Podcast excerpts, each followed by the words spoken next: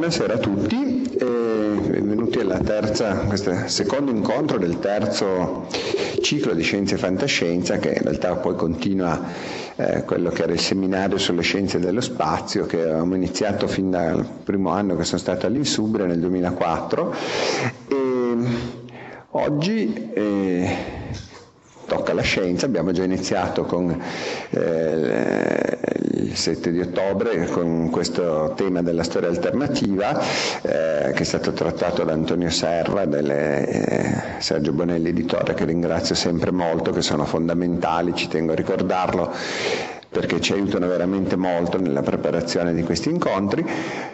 Oggi abbiamo invece un incontro mm, tipo chiaramente scientifico e, e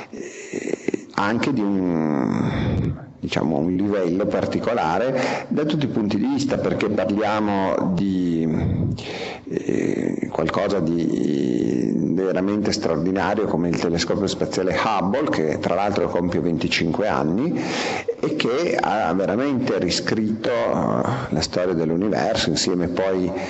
anche ad altre scoperte come la missione del satellite Planck di cui abbiamo parlato l'anno scorso con Bersanelli, ma eh, Planck sono, ehm, Hubble sono 25 anni che sta lassù e che eh, si fa valere e anche adesso che teoricamente eh, va in pensione eh, continua a darsi da fare, penso che ancora per alcuni anni ci darà molte soddisfazioni. A parlarne la persona più indicata, eh, Piero Benvenuti, che è stato diciamo, uno dei padri di Hubble, è stato responsabile scientifico per conto dell'Agenzia Spaziale Europea per quasi vent'anni, oltre a questo è stato anche presidente dell'Istituto Nazionale di Astrofisica e adesso è stato da poco nominato primo italiano a ricoprire questa carica, eh, segretario generale della International Astronomical Union, che è l'organismo massimo in campo astronomico a livello mondiale. Quindi, come dire, direi non c'è altro da dire, salvo che eh, è anche veramente un amico, una persona eh, speciale di cui sono molto contento e onorato di averlo qui con noi ad allungare questa ormai diciamo non breve eh, serie di grandi personaggi eh, della eh, ricerca e della cultura contemporanea che ci onorano della loro amicizia. E quindi senza dire altro, eh, ricordo soltanto eh, i prossimi incontri, poi gli do la parola, eh, ricordo il 4 novembre, sempre qua ci sarà però un po' prima, inizierà eh, una specie di mini convegno, alle 4 iniziamo, ci sarà questa cosa un po' particolare, davvero a metà tra scienza e fantascienza, su questa teoria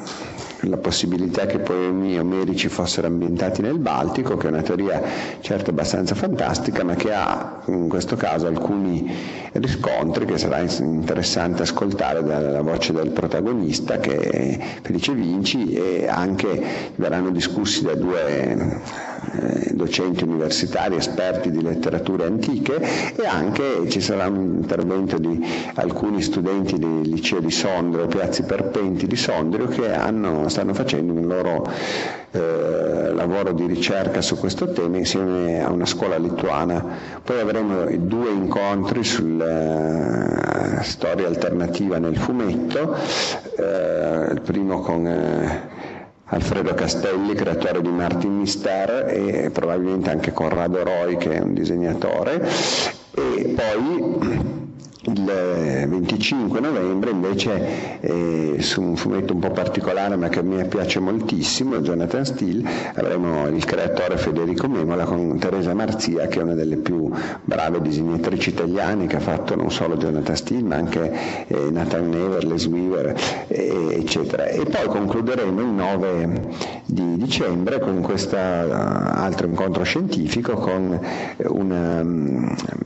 ricercatrice di biologia eh, di Genova, una persona, eh, questa è una storia molto singolare, che ha fatto,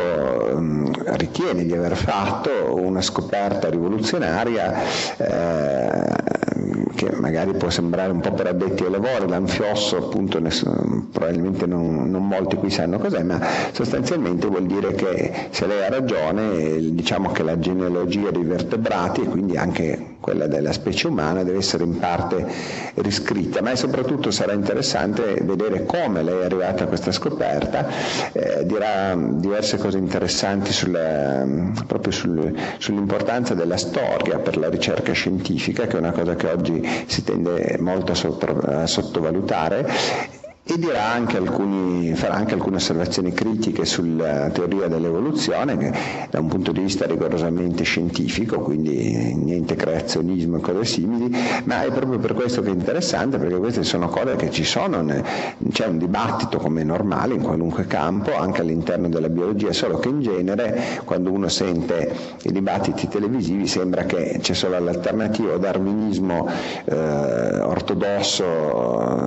proprio duro puro e puro oppure creazionismo, discorsi strampalati. No, non è così, c'è tutto un dibattito molto più articolato sarà interessante ascoltare quindi anche questa, che anche lei è una mia amica che conosco da molto tempo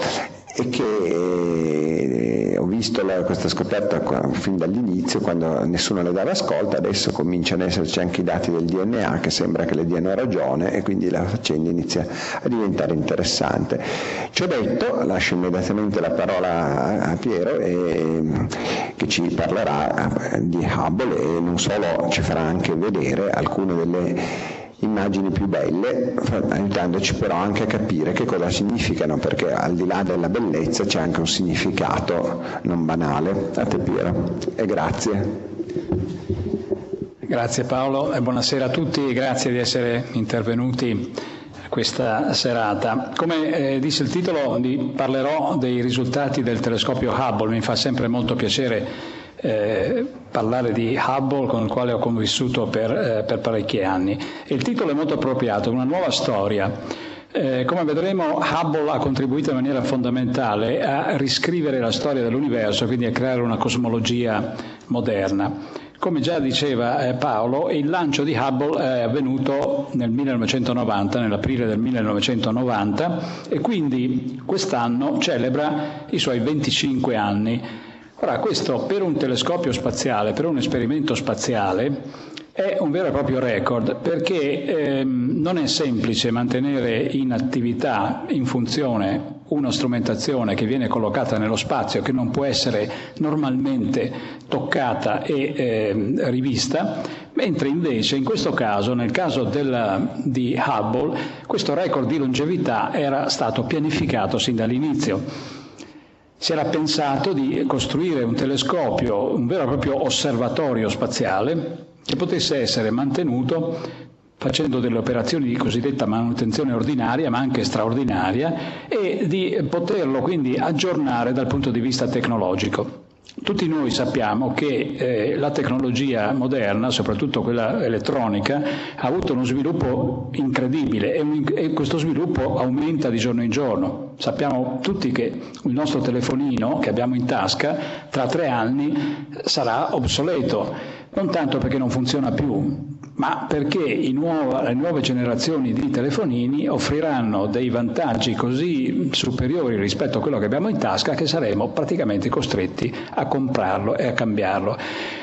Ora, se questo è il ritmo con il quale la tecnologia si evolve sulla Terra, è chiaro che qualcosa che c'è nello spazio viene lanciato e non può essere più toccato diventa rapidamente obsoleto. Allora nel caso di Hubble stato, eh, si è potuto modificare questo concetto che normalmente vige per gli esperimenti spaziali perché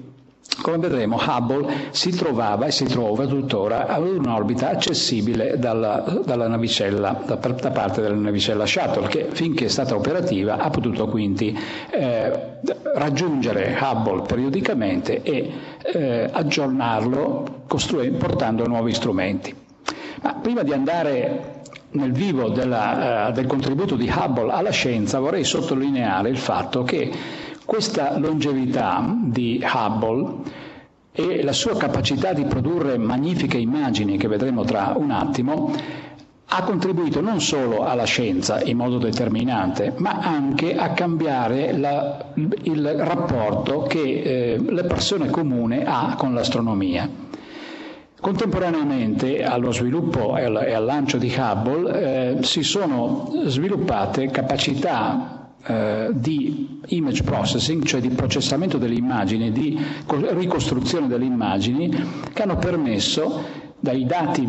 grezzi di Hubble, che se voi li vedete sembrano, non sono affatto simili alle immagini che vedete, di elaborare delle immagini che sono non solo scientificamente valide, ma anche estremamente belle. E dovremmo anche chiederci come mai queste immagini ci appaiono belle, perché sono state fatte dalla natura e eh, potrebbero essere anche mh, repellenti dal punto di vista della nostra impressione. E invece tutti concordano che queste immagini sono assolutamente affascinanti ci deve essere qualche significato profondo che eh, provoca questo nostro sentimento. E naturalmente nello stesso periodo si, sono, si, è sviluppata la rete, si è sviluppata la rete e queste immagini prodotte dai centri di controllo del telescopio dall'istituto eh, dedicato al Hubble che si trova a Baltimora,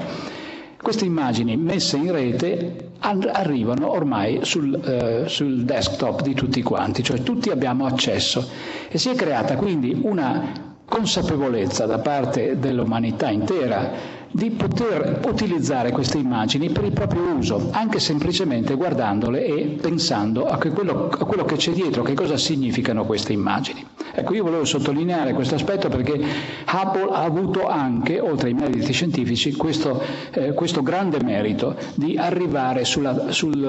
nelle case di tutti i cittadini del mondo. Come dicevo, Hubble si trova solo a 600 km di distanza dalla superficie della Terra, è orbita, un'orbita bassa, quindi un'orbita che è la stessa orbita della navicella spaziale eh, Shuttle che l'ha portato in orbita e che poi lo ha rivisitato. E la prima eh, fondamentale riparazione avvenne eh, solo subito dopo eh, due anni dalla, dal lancio eh, i giovani qui che non erano probabilmente ancora nati al lancio di Hubble, non, forse non ricorderanno che eh, dopo pochi mesi di operazione del, del, lancio di Hubble ci si è accorti che il telescopio, la parte ottica, era stata costruita con un difetto, aveva un difetto fondamentale e questo difetto impediva al telescopio così com'era di ottenere delle immagini superiori dal punto di vista qualitativo a quelle che si ottengono con un telescopio terrestre, quindi era diventato uno strumento inutile. Eh, con un'azione eh, di recupero eh, eccezionale e sfruttando il fatto che era possibile raggiungere Hubble per eh, fare delle operazioni sul telescopio stesso, do, la prima missione di, ehm, di riparazione portò eh, uno strumento di correzione chiamato COSTAR che ehm, corresse questo difetto e quindi da quel momento in poi, quindi dopo i primi due anni di funzionamento non ottimale, Hubble ha cominciato a funzionare egregiamente e così continua a fare anche in questi anni. E qui vediamo il, l'astronauta che ha completato la manutenzione, questa non è la prima manutenzione, tra l'altro eh, volevo farvi vedere, eh, notare la differenza anche di qualità delle fotografie, queste sono degli anni, eh, dei primi anni 90 e queste invece sono eh, di una quindicina d'anni dopo e vedete che già eh, anche le macchine fotografiche portate in orbita sono migliorate in maniera eh, evidente. Allora, parliamo di cosmologia. La, la, perché Hubble ha contribuito a, in maniera assolutamente eccezionale a scrivere la nuova cosmologia, quella che oggi eh, va sotto il modello di ehm, eh, cosmologia del Big Bang. E prima di Hubble, nell'antichità, si erano sviluppate delle cosmologie, come sappiamo, come sanno gli storici cosmologie che sono state immortalate in maniera eh, poetica da, dalla commedia di Dante che riproduce in qualche modo la, la cosmologia di Eudosso di Cnido adottata da Aristotele. Non eccezionale dal punto di vista scientifico la, la, questa cosmologia perché aveva dei problemi notevoli, ma complementando questa con il modello tolemaico si era riusciti a costruire un modello di universo ovviamente limitato agli oggetti che si potevano vedere con, eh, ad occhio nudo e che però aveva una sua coerenza interna una completezza. Questa completezza sparisce completamente nel momento in cui Galilei, con il suo canocchiale, ci dimostra che il, l'universo è molto più ampio molto più ricco di quello che ad occhio nudo si poteva immaginare. Si apre un, un, un nuovo capitolo, il capitolo dell'astronomia osservativa, che mostra come il cielo sia popolato di migliaia, miliardi, miliardi di miliardi di stelle. Comincia subito Galileo a vederne molte di più, naturalmente con un piccolo canocchiale, man mano che i canocchiali aumentano di dimensioni, le dimensioni dell'universo aumentano. Allora è, importante ricordare che in quell'epoca si distrugge la cosmologia precedente, ma non si costruisce, non, può, non si può costruirne una nuova, si rimane perduti nell'universo, l'universo diventa infinito, ma non siamo in grado di mm, coerentemente interpretare i dati osservativi in un modello cosmologico. Anzi, i tentativi portano a dei paradossi, il famoso paradosso di Olbers, perché il cielo è nero di notte, è buio di notte ed è utile ricordare che negli ultimi anni di vita Galileo viene visitato da John Milton, un grande poeta inglese, il quale rimane molto impressionato dalle conversazioni fatte con Galilei e se ne ricorda nelle, in varie opere, ma soprattutto nella sua opera fondamentale Paradise Lost, il paradiso perduto, e scrive in, una, in, un, in un, passo del, del, suo, del suo poema How nature, wise and frugal, could commit such disproportions with superfluous hand so many nobler bodies to create? Cioè, come mai la natura, che di solito è saggia e frugale, si è resa responsabile di una tale sproporzione, creando tanti eccelsi ma superflui corpi? Cioè, tutte queste stelle che noi vediamo con i nostri canocchiali, che cosa servono? Dove, qual, è, qual è lo scopo? Perché l'universo è così grande? E in quell'epoca non c'è risposta, non c'è risposta per 300 anni. Finalmente nasce la nuova cosmologia, circa cent'anni fa, due, eh, che ci porta ad avere oggi un quadro che è un quadro storico, cioè oggi sappiamo che l'universo ha una storia, questa è la rivoluzione fondamentale della cosmologia moderna, non è qualcosa di statico che evolve solo localmente, è qualcosa che ha una storia che si srotola nel tempo lungo 14, un poco meno di 14 miliardi di anni e noi facciamo parte di questa storia. Questo io credo che anche dal punto di vista eh, filosofico sia eh, un, un, traguardo eh, di eccezionale importanza. Tutto inizia appunto cent'anni fa con due grandi progressi. Uno è teorico, la relatività eh, generale di Albert Einstein eh, anche qui stiamo eh, celebrando praticamente il centenario della relatività generale quest'anno e l'altro è osservativo, i nuovi telescopi, soprattutto l'astrofisica spaziale, il telescopio spaziale Hubble. Allora adesso io cercherò di darvi una carrellata dei risultati ottenuti con Hubble per vedere come questi hanno contribuito a costruire questa nuova cosmologia. Quindi procediamo con ordine, partendo da vicino, dai nostri pianeti eh, che Hubble naturalmente ha osservato, però i pianeti non hanno un grande interesse. Perché? Perché eh, adesso ci arriviamo, mm, eh, possiamo osservare naturalmente Marte con il telescopio Hubble ed è interessante perché ci dà una visione globale, ci fa vedere anche come, variano, eh, come varia la superficie con le stagioni, ma Sappiamo benissimo che oggi siamo andati a grattare la superficie e eh, stiamo aspettando con ansia i prossimi anni, il 2016, l'anno prossimo ci sarà una missione della, eh, dell'Agenzia Spaziale Europea, ExoMars 2016, che porterà una, un modulo sulla superficie di Marte, è una dimostrazione tecnologica ma eh, è importante. E due anni dopo ci sarà un modulo eh, più articolato che ha un trapano a bordo, un trapano che permette di scavare la superficie di Marte fino a due metri di profondità, quindi fare un carotaggio di due metri per vedere che cosa c'è nel sottosuolo. Questa, questa pala meccanica che qui vedete semplicemente gratta la superficie, non, non riesce a penetrare penetrare per due metri ci darà delle informazioni importantissime. Tutto questo per dirvi che Hubble ha dato sì un grande contributo di immagini dei, dei pianeti, ma dal punto di vista scientifico qui ci si affida più alle missioni in, in situ.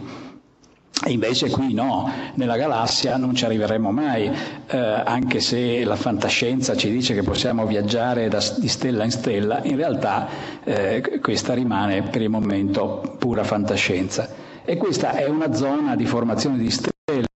che vediamo che ho portato come esempio di qualcosa che è assolutamente meraviglioso, come vedete. E tenete presente che le immagini singole da cui, da cui questa immagine è stata costituita sono immagini in bianco e nero. Per poter fare, produrre queste immagini a colori bisogna assegnare a ciascuna immagine in bianco e nero un colore. E questo non è fatto a caso, è fatto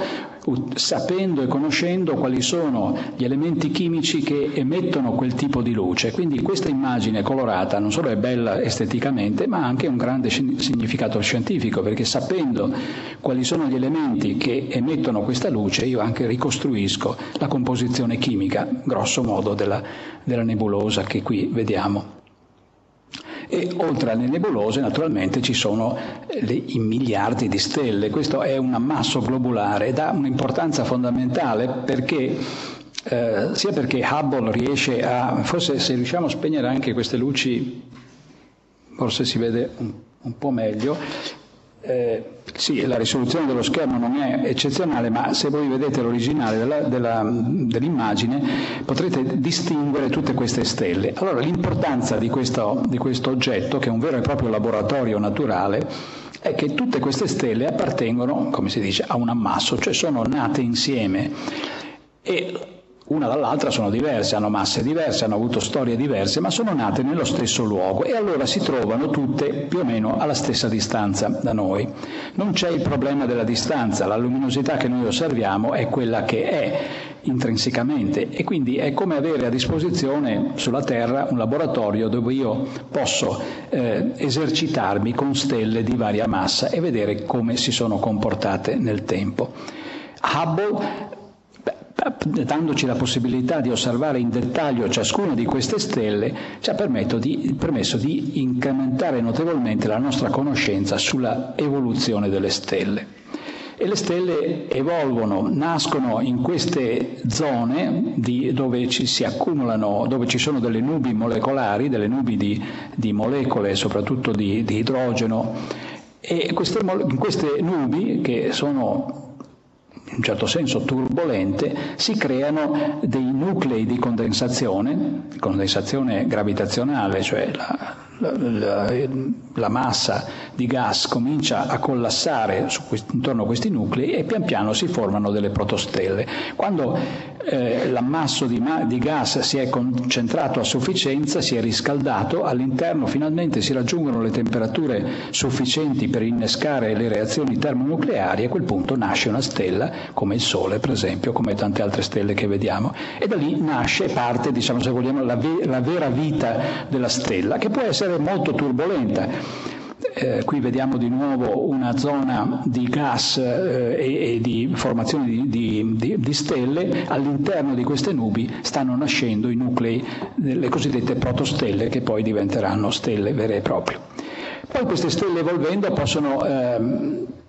morire in maniera catastrofica come questa stella che è un, il prototipo delle cosiddette Wolf-Rayet, è una stella che sta arrivando al limite del suo equilibrio e emette gas in una grande esplosione. E, le esplosioni di stelle noi le conosciamo, le conoscevano i cinesi quando nel 1051 osservarono una stella nuova che era esplosa nel, nel cielo. E se oggi osserviamo nella stessa regione che ci è stata indicata e tramandata dai cinesi, vediamo questa nebulosa, la famosa nebulosa del granchio,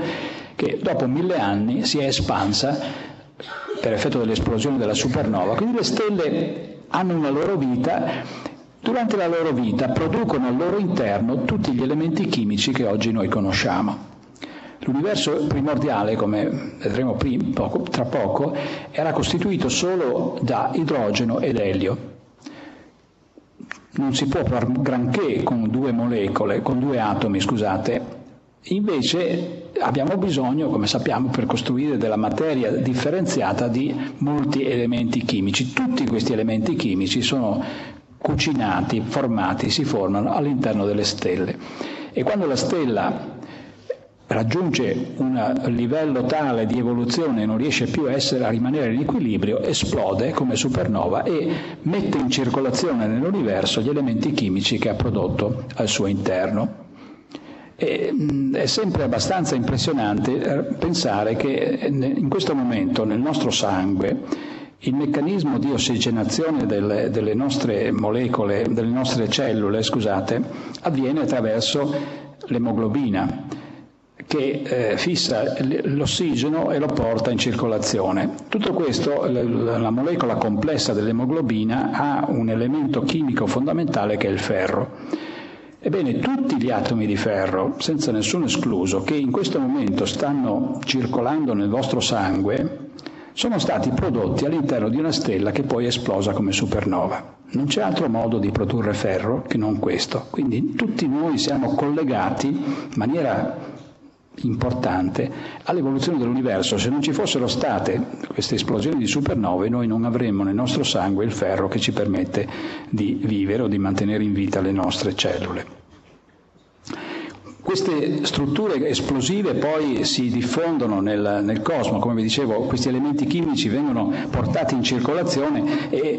si formano eh, dei bellissimi filamenti come questo che vediamo nella costellazione del Cigno, che è il resto di un'antica supernova esplosa. Da questo gas arricchito eh, chimicamente si formeranno altre stelle e intorno alle stelle, ormai lo sappiamo, si formano sempre dei sistemi planetari. Il nostro sistema planetario, il nostro sistema solare non è un'eccezione, ma è la regola. Tutte le stelle, quando si formano, creano intorno a sé un disco di eh, materiale, di detriti, che poi pian piano si trasforma in un sistema planetario. Il, un altro telescopio spaziale della NASA, Kepler, che ha funzionato per tre anni, eh, ha si è occupato di ricercare in una zona della galassia, di guardare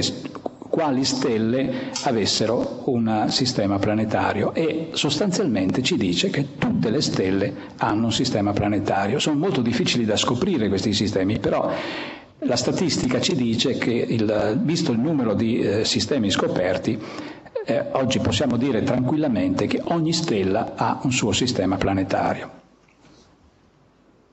Ci sono delle stelle che evolvono invece più tranquillamente, come questa, eh, non scoppiano, non si, ma emettono parte del loro materiale e pian piano si trasformano in veri e propri gioielli come questa sono le cosiddette nebulose planetarie. Qui la stella eh, che ha emesso tutto questo gas è quella stellina centrale che vedete che eh, pian piano si trasformerà in quella che gli astronomi chiamano una nana bianca, è una stella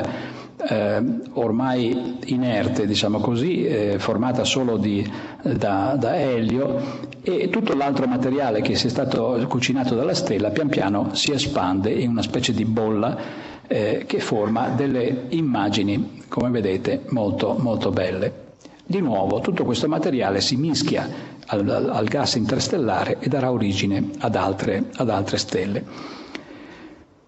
Uh, Ora, tutti questi elementi, le stelle, le, le, nebulose che vi ho fatte vedere, appartengono alla nostra galassia. Allora è bene eh, per un attimo vedere di cosa stiamo parlando. Se noi potessimo vedere la nostra galassia, quella che, che, eh, nella quale viviamo, dall'esterno, ci apparirebbe forse così, se la vedessimo di taglio. Una struttura che ha un nucleo dove le stelle sono più addensate, c'è una parte eh, che è una specie di disco appiattita e un alone mm, meno denso di stelle ma che è eh, senz'altro visibile. Le dimensioni. Grosso modo 100.000 anni luce, cioè la luce per passare da un punto all'altro della, della nostra galassia impiegherebbe 100.000 anni. La posizione del Sole non è centrale, è circa due terzi dal, dal centro, circa 28.000 anni luce. E lo spessore di questo, eh, di questo, oggetto è molto più piccolo rispetto alle dimensioni lineari, circa 1000 anni luce. Ora, le galassie sono in realtà i veri mattoni dell'universo. Cioè, la scoperta che si è fatta nel corso della, della prima metà del secolo scorso è stata che le stelle che noi vediamo in cielo sono, appartengono tutte alla nostra galassia, a questa struttura, e se poi guardiamo con dei telescopi un po' più potenti di quelli che erano, c'erano a disposizione fino all'inizio del secolo scorso, ci accorgiamo che ci sono delle piccole nebulosità che in realtà non sono non sembrano appartenere alla nostra galassia. Queste sono le altre galassie, le cosiddette galassie esterne, e ce ne sono di tutti i tipi, come vedete. Ma fino appunto all'inizio del secolo scorso, queste ai telescopi terrestri apparivano come dei piccoli battufoli di cotone, non era chiaro che cosa, che cosa fossero. Infatti, eh, è solo con, nel 1920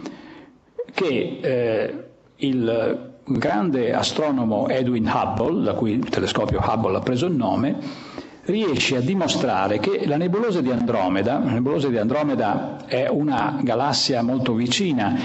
eh, le persone allenate che sanno poi dove sono, dove, dov'è la galassia, nelle notti assolutamente buie, riescono a intravederla ad occhio nudo ma con un piccolo telescopio, un piccolo canocchiale si può vedere molto bene. Ora, questa per molto tempo, quindi fino al 1920, non era chiaro, gli astronomi non riuscivano a determinare se questo oggetto fosse una nebulosa che apparteneva alla nostra galassia, quindi un, un oggetto vicino, oppure fosse un oggetto simile alla nostra galassia, ma esterno.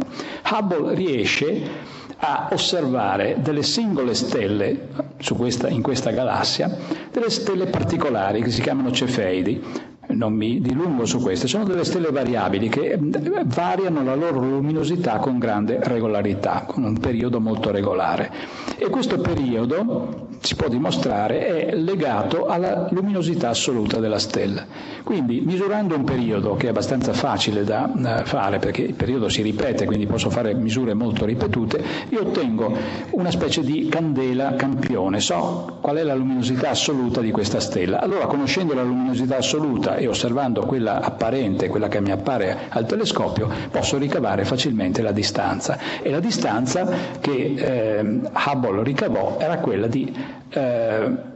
di una distanza di 2,5 milioni di anni luce, quindi sicuramente al di fuori della nostra, della nostra galassia. In quel momento, 1920, l'universo diventa immensamente più grande perché prima si pensava che tutto fosse confinato nella nostra galassia, adesso addirittura, come vedete, si parla di milioni e poi subito dopo di miliardi di anni luce. Quindi le galassie sono vero, i veri mattoni del cosmo e allora il contributo di Hubble è stato anche in questo campo fondamentale, perché la stessa tecnica che Edwin Hubble usò per determinare la distanza della galassia di, Hub, di, Andromeda, adesso Hubble riesce a farlo con galassie molto molto più lontane. Quindi ne vediamo una e vedete la risoluzione, la capacità di eh, vedere le singole stelle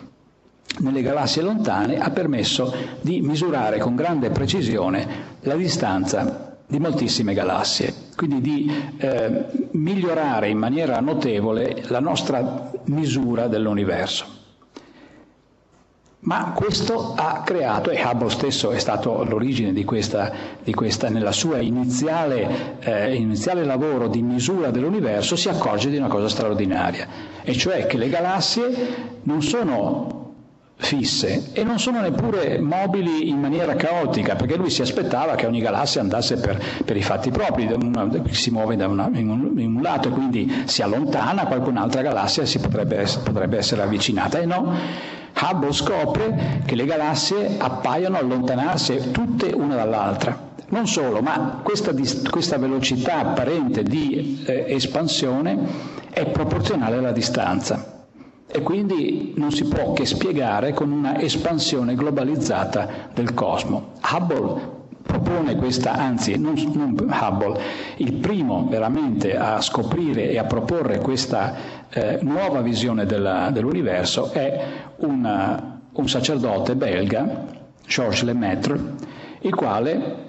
interpretando questi dati e al tempo stesso sfruttando la relatività generale di Einstein appena pubblicata, pubblica un lavoro in una oscura eh, rivista belga in francese, eh, dimostrando che le equazioni di Einstein della relatività generale necessariamente, portano necessariamente a un modello cosmologico in espansione o in contrazione. Non può essere fermo, non può essere statico. E il bello è che Einstein di fronte a questo lavoro di Lemaitre eh, inorridisce e dice ma non è possibile, non è possibile che sia così, tant'è che lui stesso introduce nelle sue equazioni una costante, la costante cosmologica, modifica le sue equazioni per adattarle a un universo statico. Subito dopo Hubble conferma con i suoi dati il fatto che l'universo è in espansione e Einstein si deve ricredere dirà questa è la più grande sciocchezza che abbia fatto nella mia vita, quella di correggere una mia equazione senza avere il motivo vero e proprio. Allora, le galassie sembrano allontanarsi una dall'altra, ma la, la, cosa importante da capire, perché questo va interpretato nell'ambito della relatività generale, quindi dovete immaginare tutto questo non nello spazio newtoniano, uno spazio assoluto e inerte e asettico,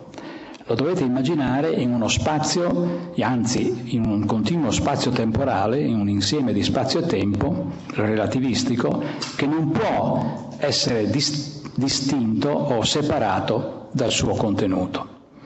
E allora la velocità di allontanamento non è una velocità dinamica perché è lo spazio stesso che si espande trascinando con sé ciò che contiene. È un po' come l'uvetta nel panettone, quando il panettone lievita, eh, la pasta lievita, trasporta con sé le uvette che avete messo all'interno.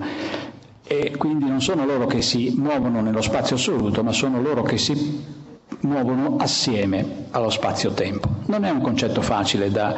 eh, immaginare, ma è l'unico modo con cui si può interpretare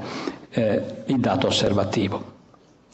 Ora, come hanno fatto gli astronomi e come ha fatto Hubble a eh, verificare questa legge di espansione? Bisogna misurare le distanze delle, delle galassie. Allora, prima vi eh, dicevo che le stelle cefeidi sono un ottimo sistema per misurare, ma le stelle cefeidi non sono, brillanti, non sono molto brillanti, ma non a sufficienza per arrivare a distanze molto grandi. Allora, a questo punto vengono in aiuto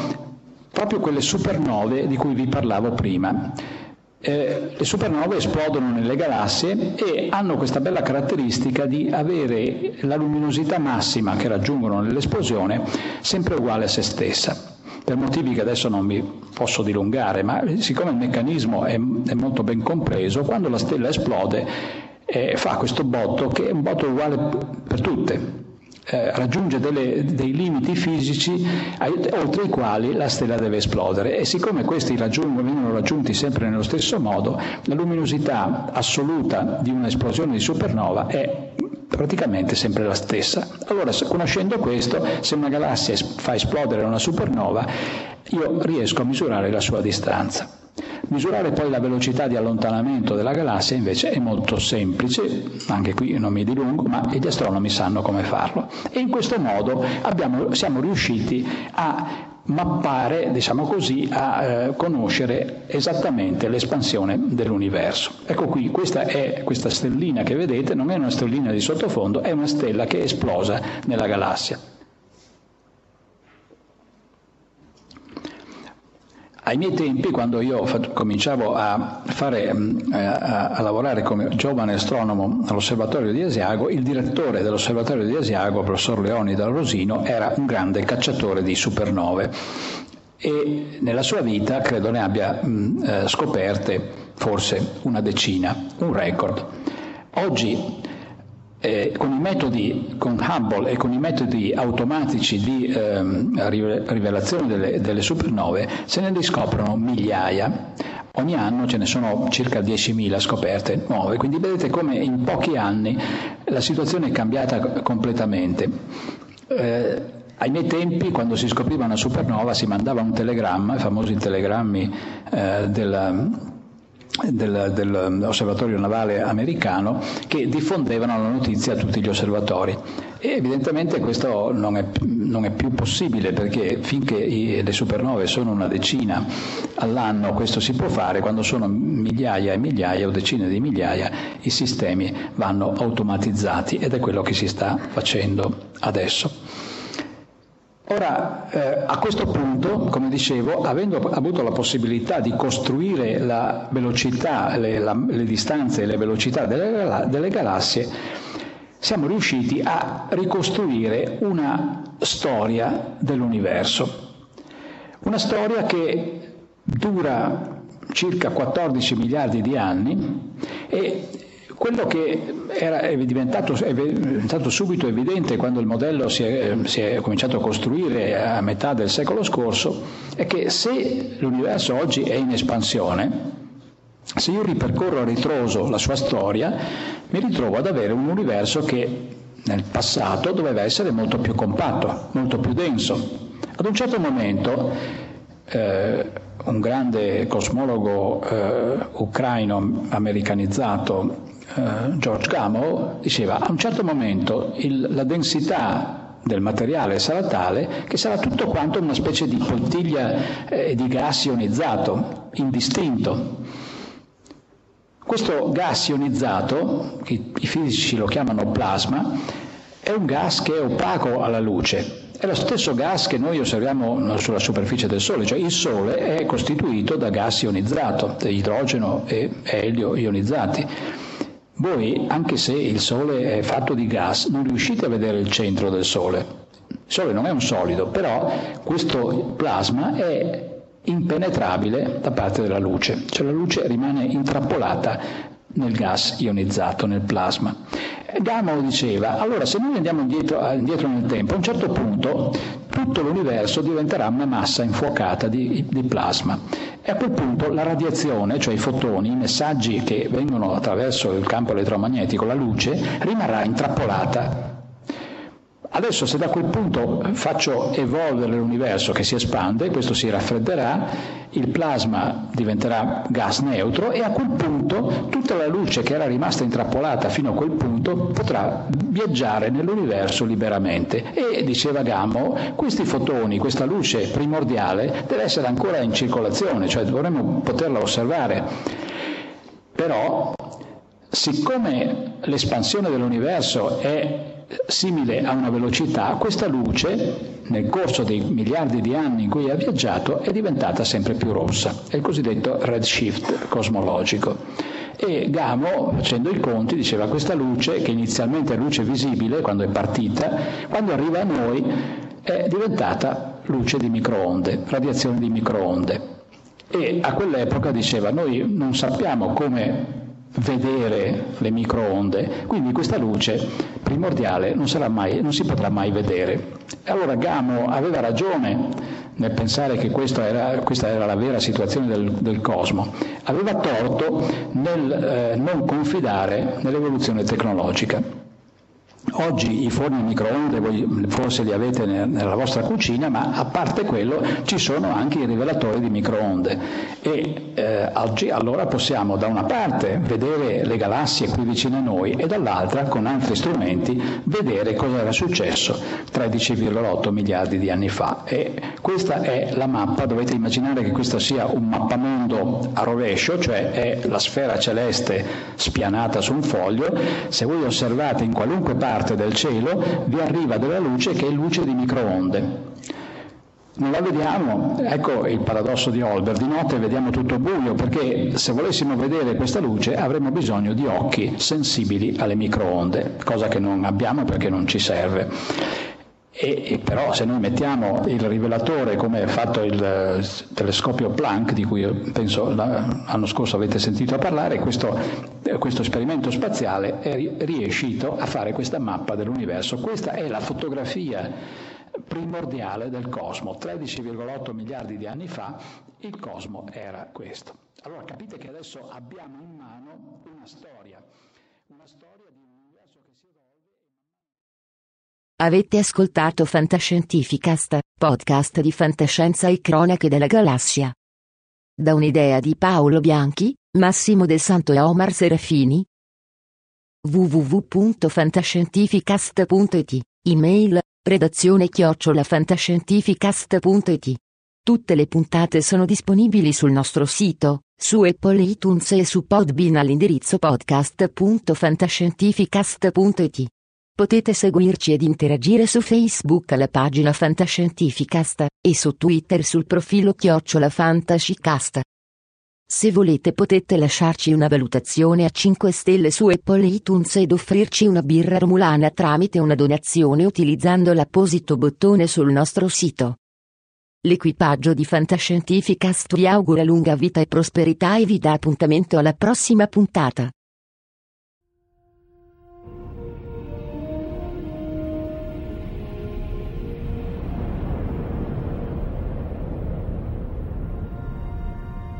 Certo che hanno una gran bella nave. E hanno un capitano ancora più grande. Allora è finita a quanto pare. Io dico che sarebbe il caso che ci muovessimo anche noi. Capitano, ho appena ricevuto un ordine dal comando. Dobbiamo tornare alla base immediatamente. Cambiano equipaggio.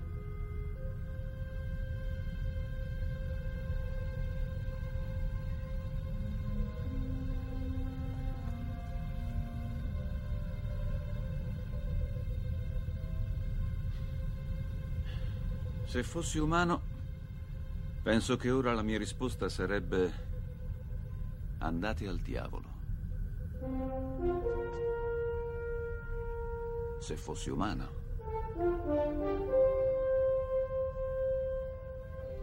Che rotta, capitano.